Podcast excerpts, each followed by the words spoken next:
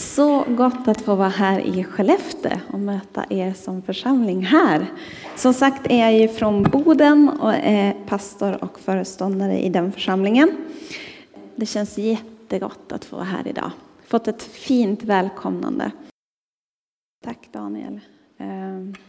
Jag blev väldigt, väldigt berörd. Den här sången har betytt jättemycket för mig. Jag visste inte att du skulle sjunga den. Och när jag stod här så, så tänkte jag bara, jag vet hur det är att känna att, att sjunga någonting som man inte ser än. Att greppa tag om löften som inte är uppfyllda än. Och att få sjunga, du har alltid varit trofast och känna, det är inte så just nu. Jag uppfattar inte livet så just nu. Om du är där så vill jag bara säga det, håll kvar vid honom. Håll fast vid honom. Han kommer visa när boken stängs och när det är ett amen så kommer det visa sig att han har alltid varit trofast. Så sitter du här och känner att jag kan inte riktigt sjunga det här. Håll fast vid honom. Det håller. Jag lovar. Vi går igenom olika saker genom livet och det är där vi behöver någon hålla fast vid. Och han är klippan, han är grunden och det kommer visa sig. Han är trofast. Han är det. Hörrni, tack för förtroendet att få komma hit. Birgitta och hela teamet är ju fantastiska. Skellefteå är ju sån här, teamet i Skellefteå är sådana här som märks ut i Norrland för oss allihopa. Det är gott när vi träffas på medarbetardagar och de ger in mycket även i Lapplandsveckan och andra saker. Så att ni ska vara stolt och tacksamma över ett team och jag hoppas att ni ber för dem mycket. Sen är det ju jätteroligt att få träffa er som församling. Jag sa just det, jag brukar vara här ganska ofta. Men aldrig när ni är här. För att jag är här när det planeras, dagtid. För Skellefteå är en väldigt bra hubb att komma till om man kommer norrifrån och söderifrån. Och så brukar vi träffas här och planera olika saker. Så att jag är här titt som tätt, men aldrig när ni är här. Så nu är det ju fantastiskt att få vara här tillsammans med er som församling och möta er. Väldigt gott. Jag är ju ett Luleå Hockey-fan, så att jag vet ju att jag är på lite fel tassemärke här, men jag ska säga det att jag hejar på Skellefteå AIK ändå. Jag hoppas alltid att de kommer precis under Luleå Hockey. Så att etta Luleå, tvåa Skellefteå, då är jag nöjd. Så att jag, det finns ingen, inget hat här, utan det är mer ett, jag hejar fast inte lika mycket på Skellefteå. Vi måste ju hålla ihop vi norrlänningar, eller hur? Ja, det är bra. Det är bra. Hörrni, jag vet att ni som församling, jag har anat och hört lite grann att ni har gått igenom en tuff tid. Ehm, att det har varit tuffa saker som har hänt och vi alla har gjort det också i och med covid och allt det som har hänt i vår omvärld som vi står inför just nu. Så det är inte bara församlingen utan det är också övriga samhället och hela faktiskt vår värld som går igenom en tuff tid. Jag personligen och vi som församling i Boden har också gått igenom en väldigt, väldigt tuff period på flera år faktiskt som har varit otroligt utmanande på olika sätt. Eh, och jag vill bara säga det att Jesus är trofast. Att han är livet. Han är fortfarande vägen, sanningen och livet. Oavsett vad som händer runt omkring eller i oss själva så är han vägen, sanningen och livet. Om det är någon gång man behöver någonting att stå på, någon att blicka på, någonting att hålla fast vid, då är det ju när det stormar, eller hur? Han står fast, han står kvar. Han är fortfarande hoppet för framtiden. Han var inte bara det i det som hände förr för dig, utan han är det framåt också. Han bär oss fram till den dag vi slutar andas, som vi sjöng. Jag vill sjunga till den dagen, till mitt sista andetag. Men sen bär han oss igenom in i evigheten, in i relationen med honom själv, i det eviga hoppet. Och så tänker jag att vi behöver den här tiden, om det är tufft och jobbigt personligen, eller som församling, eller när det är det i samhället, så behöver vi luta oss inåt. Till värmen, till elden. Och när vi gör det så lutar oss vi, vi oss inåt till varandra också. Vi behöver verkligen varandra. Jag tycker det är häftigt att Jesus ger liknelsen att om att vi är får. När ett får blir skadat så drar det sig undan flocken. Och jag tänker att vi gör ju precis likadant. När det är något som är svårt eller när vi blir skadade på något sätt så är det så lätt att vi drar oss undan. Men Jesus han säger kom till mig alla ni som är tyngda av bördor. Kom till mig och så får vi bära varandras bördor och uppfylla Kristi lag. Och så får vi glädjas med den som gläds och gråta med den som gråter. Så det är verkligen en tid att uppmuntra varandra att luta sig inåt den här hösten tror jag. Och jag hade kunnat fortsätta hela predikan med att uppmuntra er. Men jag ska inte riktigt göra det, utan jag ska egentligen utmana er. Om du vill ha en titel på den här predikan så är det Lyssna, någon ropar. Lyssna, någon ropar. Och jag ska läsa texten från Lukas evangeliet 18, där Jesus är på väg in i Jeriko, men han blir lite fördröjd av något som händer. Det står så här, Lukas 18 och 35. När Jesus närmade sig Jeriko satt en blind man vid vägen och tiggde. Han hörde folk gå förbi och frågade vad som hände.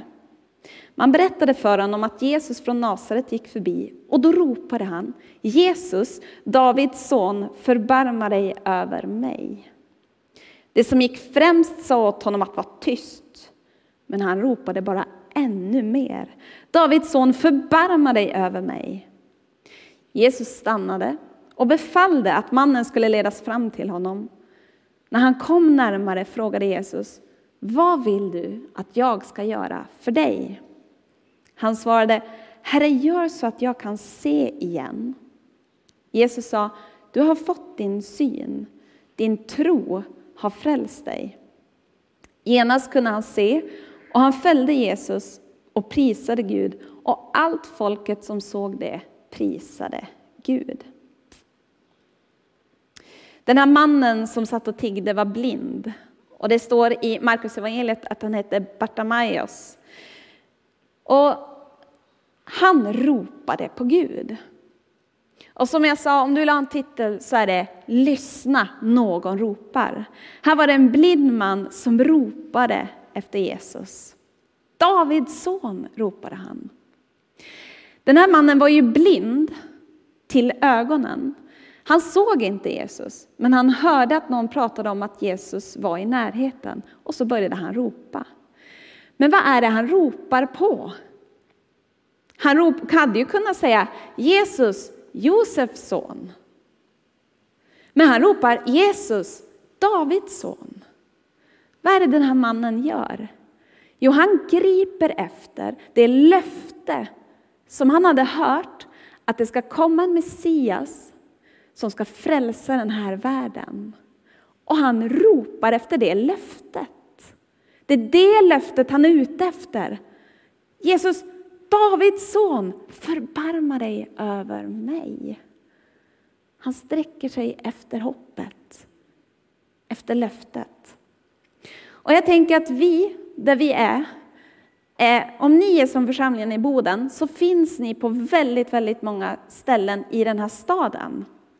Om vi skulle se alla människor ni har kontakter med så skulle det vara hur mycket människor här inne som helst. Och jag tänker att det finns människor som ropar i din närhet. Som ropar efter hopp. Som ropar efter löften, som ropar efter någonting som kan rädda dem utifrån den situation de är i. De kanske är blinda, de kanske inte ser Jesus. Men det finns ändå något som drar och längtar i deras hjärtan. Att ta dem ut ur det de just nu är i. Att få se någon, en förvandling i deras egna liv. Så det finns någon som griper efter löftet. Lyssna, någon ropar. När man lyssnar så hör man ju. Ordet hör på hebreiskan, det har egentligen två betydelser. Både hör, men samtidigt är det automatiskt gör. Hör och gör. Så att det är inte det här lyssna, jag sitter och lyssnar på någonting och så tänker jag, det lät ju bra. Utan det gör någonting när jag hör i mitt hjärta. Om jag hör att det är ett krig i Ukraina så gör det någonting i mitt hjärta och så vill jag göra någonting för de människorna som är utsatta. Det är Bibelns sätt att höra. När bibeltexterna säger hör du som har öron så handlar det inte om den här hörsel, de här snäckorna och hammaren och allting som finns. Utan det handlar om att höra och göra. Att det är någonting som förvandlar vårt inre och blir något i vårt hjärta. Så när någon ropar så uppmanar, utmanar oss Bibeln att faktiskt höra och göra. Och det här kan vara väldigt utmanande om man dessutom själv är i en situation där det är jobbigt. Om man själv är i en utsatt situation så blir bubblan ganska liten.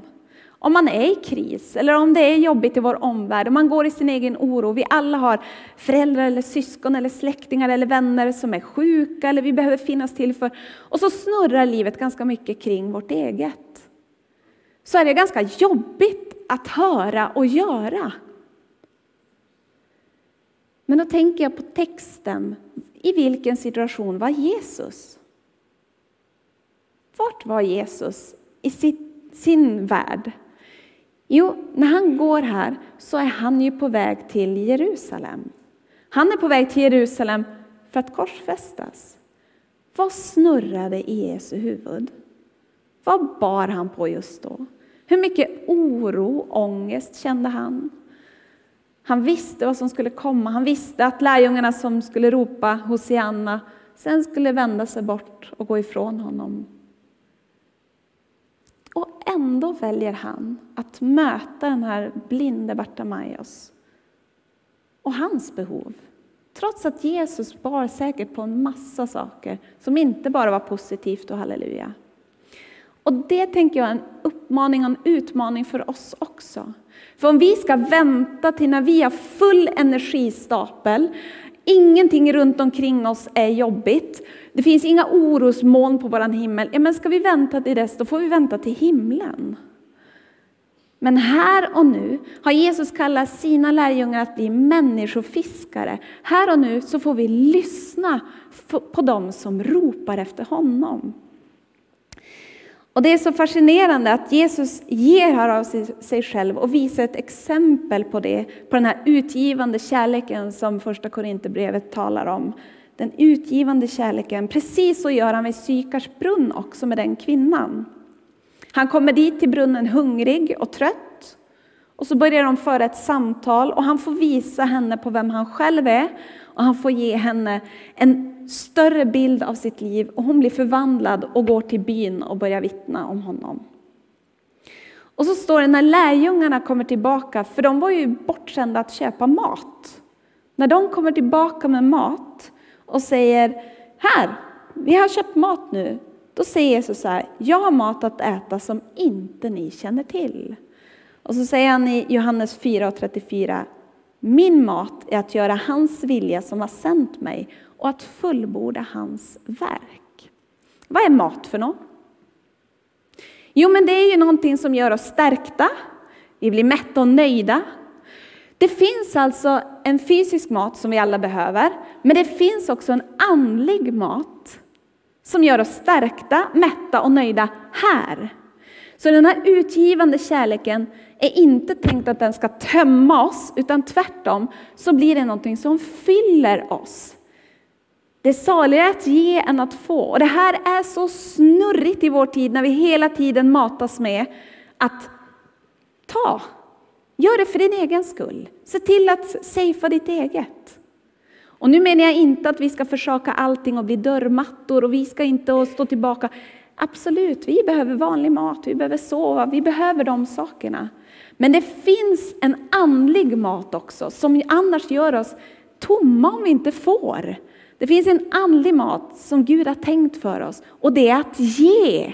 Det är den utgivande kärleken.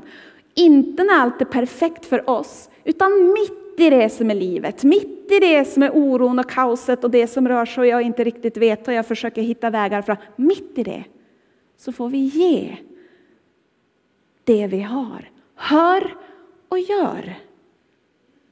Våga lyssna på rösterna omkring dig och våga gå med det du har. Även om du inte har 100% energi för att göra det så kommer du kunna bli välsignad i det.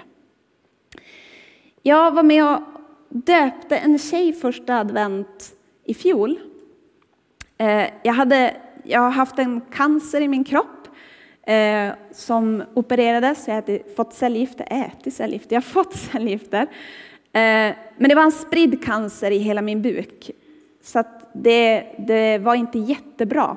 Det är tre år sedan nu. Eh, och i november så fick jag jätteont i magen. Det var sådär krampont och det var bara in på akuten. Och sjukvården är ju ganska krass, så när jag kommer in på akuten så säger de bara, när de läser min journal så bara, inre rummet, inre rummet, alla dörrar är öppna för mig. Ehm, och jag började lyssna och överhöra när de lämnade över mitt fall till en annan. Och till slut så höll jag bara för öronen för jag tänkte jag vill inte ens höra det här. Ehm, och jag mådde väldigt dåligt, jag hade jätteont. Och precis den dagen så skulle vi planera söndagen. Och jag skulle predika och jag skulle döpa en tjej som hade kommit med i vår församling bara något år tidigare. Och jag kände, jag orkar inte det här. Jag fixar det inte. Jag vet inte ens om jag står på benen på söndag.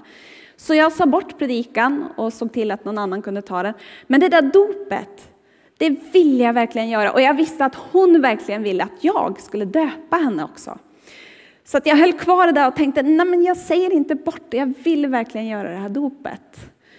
Och så eh, gick dagarna, jag blev lite bättre, men jag var väldigt ja, men, tömd på energi och hade fortfarande ganska ont. Eh, och söndagen kom och, och när jag kom dit så skulle min pappa fylla upp dopgraven. Han hade glömt proppen. Så att när jag kommer så är det så här mycket vatten.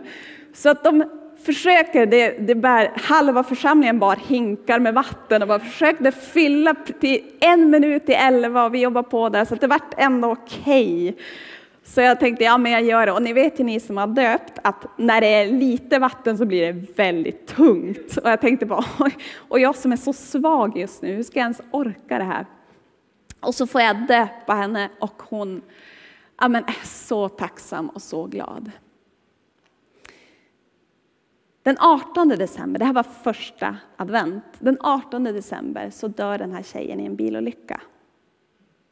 Bara för några veckor sedan så satt jag med hennes mamma. Och vi satt och pratade och så sa hennes mamma så här, hon är inte alls kristen. Så sa hon så här, jag är så tacksam för att du döpte henne. Och vet, jag hade kunnat lyssna på min egen kropp. Jag hade kunnat tänka att nej men jag orkar inte, någon annan får göra det där. Men vet ni, det där är en av de sakerna som jag är allra mest tacksam över i mitt liv att jag har gjort.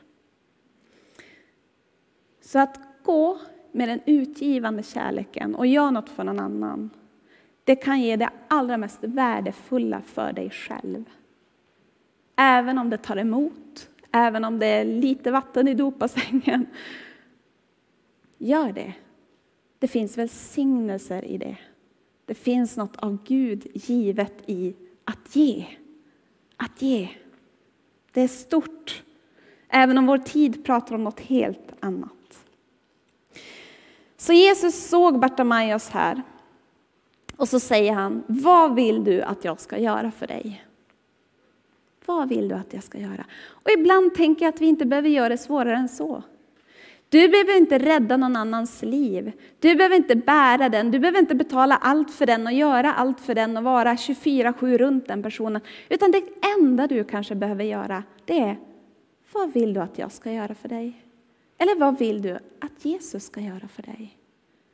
Det kan räcka, för det kanske är en kram. Det kanske är ett ord. Det kanske är att vara och handla. Det kan vara ganska enkelt. Men det kan göra hela skillnaden. Så våga fråga det när du hör någon ropa. Vad vill du att jag ska göra för dig? Eller vad vill du att Jesus ska göra för dig? Och ibland tror jag att vi människor, vi backar där ja, men jag har ju inte något att ge och tänk om den personen vill det här av mig och jag vet inte om jag kan uppfylla det och tänk om du vill att jag ska be för den. Jag vet ju inte om, om Gud kommer göra det vi ber för då. Tänk vad, den, vad ska den tänka? Tänk om dens tro då inte växer och tänk om, och så börjar vi tänka alla de här tänk om, tänk om, tänk om. Men då gillar jag det, det Josef gör. Eh, Josef, drömtydaren som finns i Moseböckerna som växte upp och fick drömmar och sen fick tyda drömmar. När han möter bagaren och munskänken i fängelse och de har drömmar så säger Josef faktiskt så här att ge tydningen är Guds sak. Berätta för mig. Han är så solklar med arbetsfördelningen. Okej, okay, det är Guds sak att ge tydningen, att göra det övernaturliga. Berätta för mig. Alltså, jag finns här. Jag blir använd på något sätt, men jag är en enkel människa. Gud får göra sitt. Och jag vill bara utmana dig, om du hör någon ropar, Så närma dig, våga närma dig den personen. Våga kliva nära. Och ta inte Guds mandat att du ska göra allt som är Guds grejer att göra. Utan finns där som den du är, med det du har. De lyssnande öronen, de givande händerna, blicken som talar hopp och tro. Och så finns där som den du är, med det du bär på. Och så får Gud göra sitt. Och så får vi lita på och tro på att han gör det. För det har han sagt i sitt ord att han ska göra. Han sa det till apostlarna. Öppna munnen så kommer anden att leda er och ge er de ord som ni ska ha när ni talar i mitt namn och när ni går med evangeliet. Så våga höra och göra, även om det är svårt ibland, utmanande ibland. Ställer oss lite grann där vid kanten och det blir spännande. Speciellt om det är människor som vi som inte tror på Jesus och som vi har en god relation med. Där vi känner, vad blir det här? Men våga, Gud är med dig, det du bär på. Den andra saken jag bara vill säga det är lyssna istället för att tysta. Lyssna när någon ropar. I den här texten så försökte, det är intressant, de som gick främst står det. Tysta mannen som ropade efter Jesus. Ibland så tänker jag att vi vill på att tysta människor. Och Jesus är så tydlig med att nej, de som vill komma till mig, de är välkomna till mig. Oavsett vem det är. En ärlig bön från en, ett människas hjärta kommer alltid att nå till Faderns hjärta. En ärlig bön, oavsett vem man är, vad man har gjort, vart man kommer ifrån, vilken bakgrund man har, vilka kläder man bär. En ärlig bön från en människas, människas hjärta kommer alltid att nå till Faderns hjärta. Så Jesus visar inte bort människor som kommer till honom. Det är vi som ibland har lättare att göra det, utan han välkomnar, för han ser hjärtat. Så lyssna istället för att tysta. I Markus 10 så står det att lärjungarna försökte visa bort barnen, men Jesus välkomnade dem till sig. Bara kapitlet senare i Lukas 19 så står det att folkhopen och lärjungarna ropar halleluja och hosianna. Och så säger några fariseer, kan du inte, kan du inte tysta dina lärjungar? Och han säger, nej, även om de slutar ropa så kommer stenarna att ropa till mig istället. Vet, man vill få människor att tystna vid Jesus, sluta ropa så mycket åt honom. I Matteus 9 så sitter han till bords med dem som kallades syndare, publikaner och alla de här benämningarna som finns i Bibeln. Och fariseerna ifrågasätter, varför är du med de här? Och Jesus säger, men jag har kommit för de som är sjuka, inte de friska. De är välkomna nära mig, till mig. Så låt nödropen få höras, men låt också glädjeropen få höras. Tysta inte den som vill tacka Gud, även om det kanske inte ser ut på det sättet du är van. För hur ser nödrop och glädjerop ut idag? Man ropade Hosianna. Vad ropar man idag? Hur ser nödropen ut runt omkring dig? Ibland tänker jag att de här hårda kommentarerna, de här ilskna mothuggen, det kan vara nödrop som ropar efter Jesus. För man vill testa, håller det ni har? Jag behöver någonting, håller det? Och så kommer ropet inte, jag behöver det du har, utan frågasättande, attityd och motstånd. Men vet du, det kanske är ett nödrop egentligen. Så istället för att gå i motattack och taggarna utåt, så lyssna. Och jag tror att vi behöver mycket av den varan idag. Att vi ska få höra vad som egentligen sägs, vad som finns bakom de där hårda orden eller de där attackerna som finns. Det kanske är en människa som egentligen har uppfattat att någon har stängt dörren till Jesus för mig. Jag är inte värdig att vara där. Och så blir man hård istället mot den kristna församlingen. Eller det är kanske någon som vill tro på Jesus men inte förmår, inte har fått argument för en kristen tro. Och så blir man istället argumenterande hårt mot de kristna. Men vad är det egentligen som hörs? Lyssna istället för att tysta. Låt inte taggarna gå ut, utan det står älska era fiender. Så får vi älska och välkomna och försöka möta och höra vad finns bakom det här. Och så kanske vi får fråga, vad skulle du vilja att Jesus gjorde för dig? Vända på saker och ting som kan öppna upp ett annat typ av samtal, ett annat möte med han som är livet. Den tredje och sista saken. Lyssna, någon ropar. Jag skulle kunna ha skrivit många ropar, eller massor ropar. Det finns ju hur mycket möjligheter som helst, hur mycket nöd som helst, hur många rop som helst. Men jag har valt att säga någon ropar. I den här berättelsen så är det en blind tiggare som ropar. Som inte ens var värd att lyssnas på. Men Jesus skulle dö för hela världen. Han skulle frälsa alla människor genom hela historien. Han valde ändå att se den där enskilda människan. Så att lyssna, det är någon som ropar. Du behöver inte tänka att det ska vara massor, men finns det någon den här hösten som du får höra dens rop efter Jesus och får kanske gå med och följa med, så kallar han dig till det. Det räcker. Någon ropar. För att när vi möter en person och när en person får sitt liv förvandlat så kan det bli, ofta blir det så som i texten. Vad stod det? Och allt folket såg det och prisade Gud. En människa fick sitt liv förvandlat, ett helt folk började prisa Gud. Det gör någonting i mötet med den enskilde, ett hjärta som blir förvandlat. Ett hjärta som Jesus får frälsa. Det kommer att få verkningar. Så du behöver inte tänka det stora, tänk det lilla, det enkla i vardagen. Någon ropar. Någon ropar. Jag tycker det är intressant att den här mannen, den blinde tiggaren, blev lovsångsledare. Han blev lovsångsledaren för hela folket. Det är stort hur Jesus bara vill vända på våra perspektiv. Och du kanske längtar efter ett gudsmöte.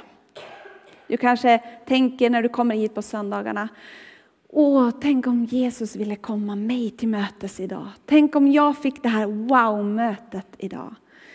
Och det hoppas jag att vi får gå med den längtan. Men jag tänker att den längtan inte alltid möts på det sättet vi tänker. Att jag blir varm i kroppen eller någonting händer i mig, kring mig. Utan det kan lika gärna vara så att en annan människa får sitt liv förvandlat.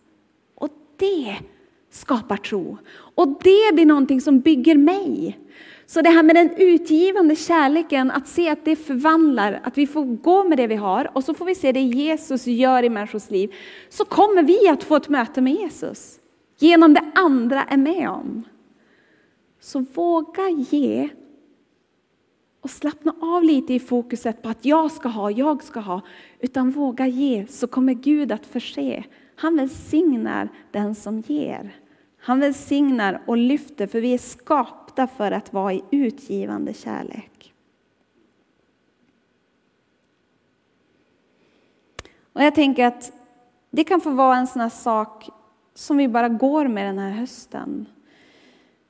Att få lyssna att någon ropar och få be om Andens hjälp i att lyssna. Lyssna på de tysta ropen, de som inte hörs med våra öron. Lyssna på de ropen som egentligen är hugg eller slag eller motstånd, som bottnar i en längtan. Alla de här sakerna som vi skulle kunna höra, men vi hör det inte med våra fysiska öron. Det tänker jag att Anden vill hjälpa oss med. Så vi får be om Andens hjälp, för det står i Uppenbarelseboken 22.17. Och Anden och bruden säger kom. Och den som hör er ska säga kom. Och den som törstar ska komma och den som vill ska fritt få ta emot livets vatten. Anden, det Gud har givit oss, bruden, församlingen. När det tillsammans säger kom, så kommer människor att fritt få ta del av livets vatten. Alltså texten beskriver frälsning, räddning, att få ett liv förvandlat av Gud. Så du får vara den som säger kom tillsammans med anden. Vi får be om andens vägledning varje dag, att få vara den utsträckta handen. Hörrni, jag ska avsluta. Och jag tänkte så här i avslutningen att jag vill be för er och med er. Jag kommer inte att peka ut någonting, utan det enda jag kommer göra det är att bekräfta och be. Eh, och det finns egentligen två saker som jag inför den här predikan ja, men, uppfattade att jag skulle be tillsammans med er för. Dels så kanske du finns här som ropar efter Jesus. Du har inte sett honom, precis som den här blinde mannen, men du har hört människor prata om honom, att han är någonstans runt omkring. Men du vill möta Jesus. Du vill möta honom. Då finns den möjligheten alla dagar såklart. Att vi öppnar vårt hjärta, att vi säger Jesus, kom in i mitt liv. Jag tror på dig och jag vill vara din lärjunge, jag vill följa dig. Jag kommer ge dig ett speciellt tillfälle idag att räcka din hand om en stund. Du kanske bara vill gripa efter det här löftet. Du ser det inte, du vet inte om det kommer hålla, men du vill gripa efter det. I tro. Och när Bartimaeus gjorde det, då säger Jesus, du får din syn, din tro har frälst dig. Då kommer du få en syn och kunna se Jesus på ett annat sätt och du blir frälst genom honom. Sen finns du kanske här som vill committa. Som vill säga, ja men nu, nu vill jag kliva in lite. Kanske igen. Du kanske har haft en lugn och skön sommar, eller så har du haft ett, en ganska lång period då du har suttit skönt i de här härliga stolarna. Men längtar efter att få vara den här utsträckta handen. Att faktiskt få lyssna på någon som ropar. Att få gå med det, att få vara en människofiskare under den här hösten här i Skellefteå. Då vill jag bara be för dig också. Jag vill be att Anden ska få ge dig öron att höra med och ska få ge dig händer att göra med, mitt i det du är. Så jag tänker att vi böjer våra huvuden, bara i respekt för varandra. Och så vill jag börja och fråga om det finns någon här som känner, ja men jag ropar efter Jesus. Jag vill att Jesus flyttar in i mitt hjärta. Jag vill bli hans. Så får du räcka din hand så ska jag bara bekräfta det och be för dig. Ja, tack Jesus. Tack Jesus. Är det någon fler hand? Tack Jesus. Tack Jesus. Tack Jesus. Mm. Underbart. Ni kan ta ner era händer. Och så vill jag be för dig som känner att ja, det har varit en tid, fokus kanske har behövt vara på mig själv mycket, men jag vill än en gång ta ett steg i att committa till att vara öron som hör och händer som gör. Som möter den här någon som finns runt omkring mig i mitt liv.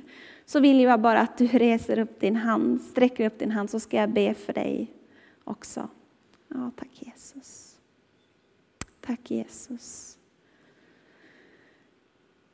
Tack Jesus. Då ber vi. Herre, tack för alla de människor som den här stunden har, har ropat efter dig. Jesus, Davids son, förbarma dig över mig. Tack för att frälsningens dag är idag. Tack för att du kommer med nytt liv, du kommer med förlåtelse och du kommer med upprättelse. Du kommer med din heliga ande och döper i ande och i eld. Tack Jesus för att det finns liv i dig, det finns en framtid med dig och ett hopp i dig. Jag ber för var och en som har räckt sin hand och tagit emot dig i den här stunden. Jag ber att de ska få fortsätta vandra med dig och låta livet få förvandlas dag för dag. Få se hur du verkligen låter sak för sak läggas på plats. I orosmoln så är du där, i glädjen så är du där. Tack Herre för det. Och så ber jag för alla de som har räckt sin hand för att än en gång ställa sig till förfogande. Inte för att de är uppblåsta och har en massa saker och kunskaper och allting i sig själv. Men för att de är dina lärjungar och för att de får gå med det du har lagt i deras händer. Tack för att du vill förmera det de gör. Du vill välsigna deras vardag. Och jag ber här att du verkligen ska låta deras öron få ett, en ny dimension. Att det ska inte bara få bli vanlig mänsklig hörsel utan att det får bli en andlig hörsel som hör de människor som ropar. Och så ber jag om frimodighet, om mod, om kraft i deras händer. Att oavsett hur deras egna omständigheter ser ut så finns det en kraft att våga gå. Våga stå nära människor, våga visa på dig, våga be, våga tala tro och våga peka på det hopp som du bär, Herre. Tack för att jag får be för hela den här församlingen, den här hösten som ligger framför. Jag ber om välsignelse över dem, Herre. I Jesu namn ber jag. Amen.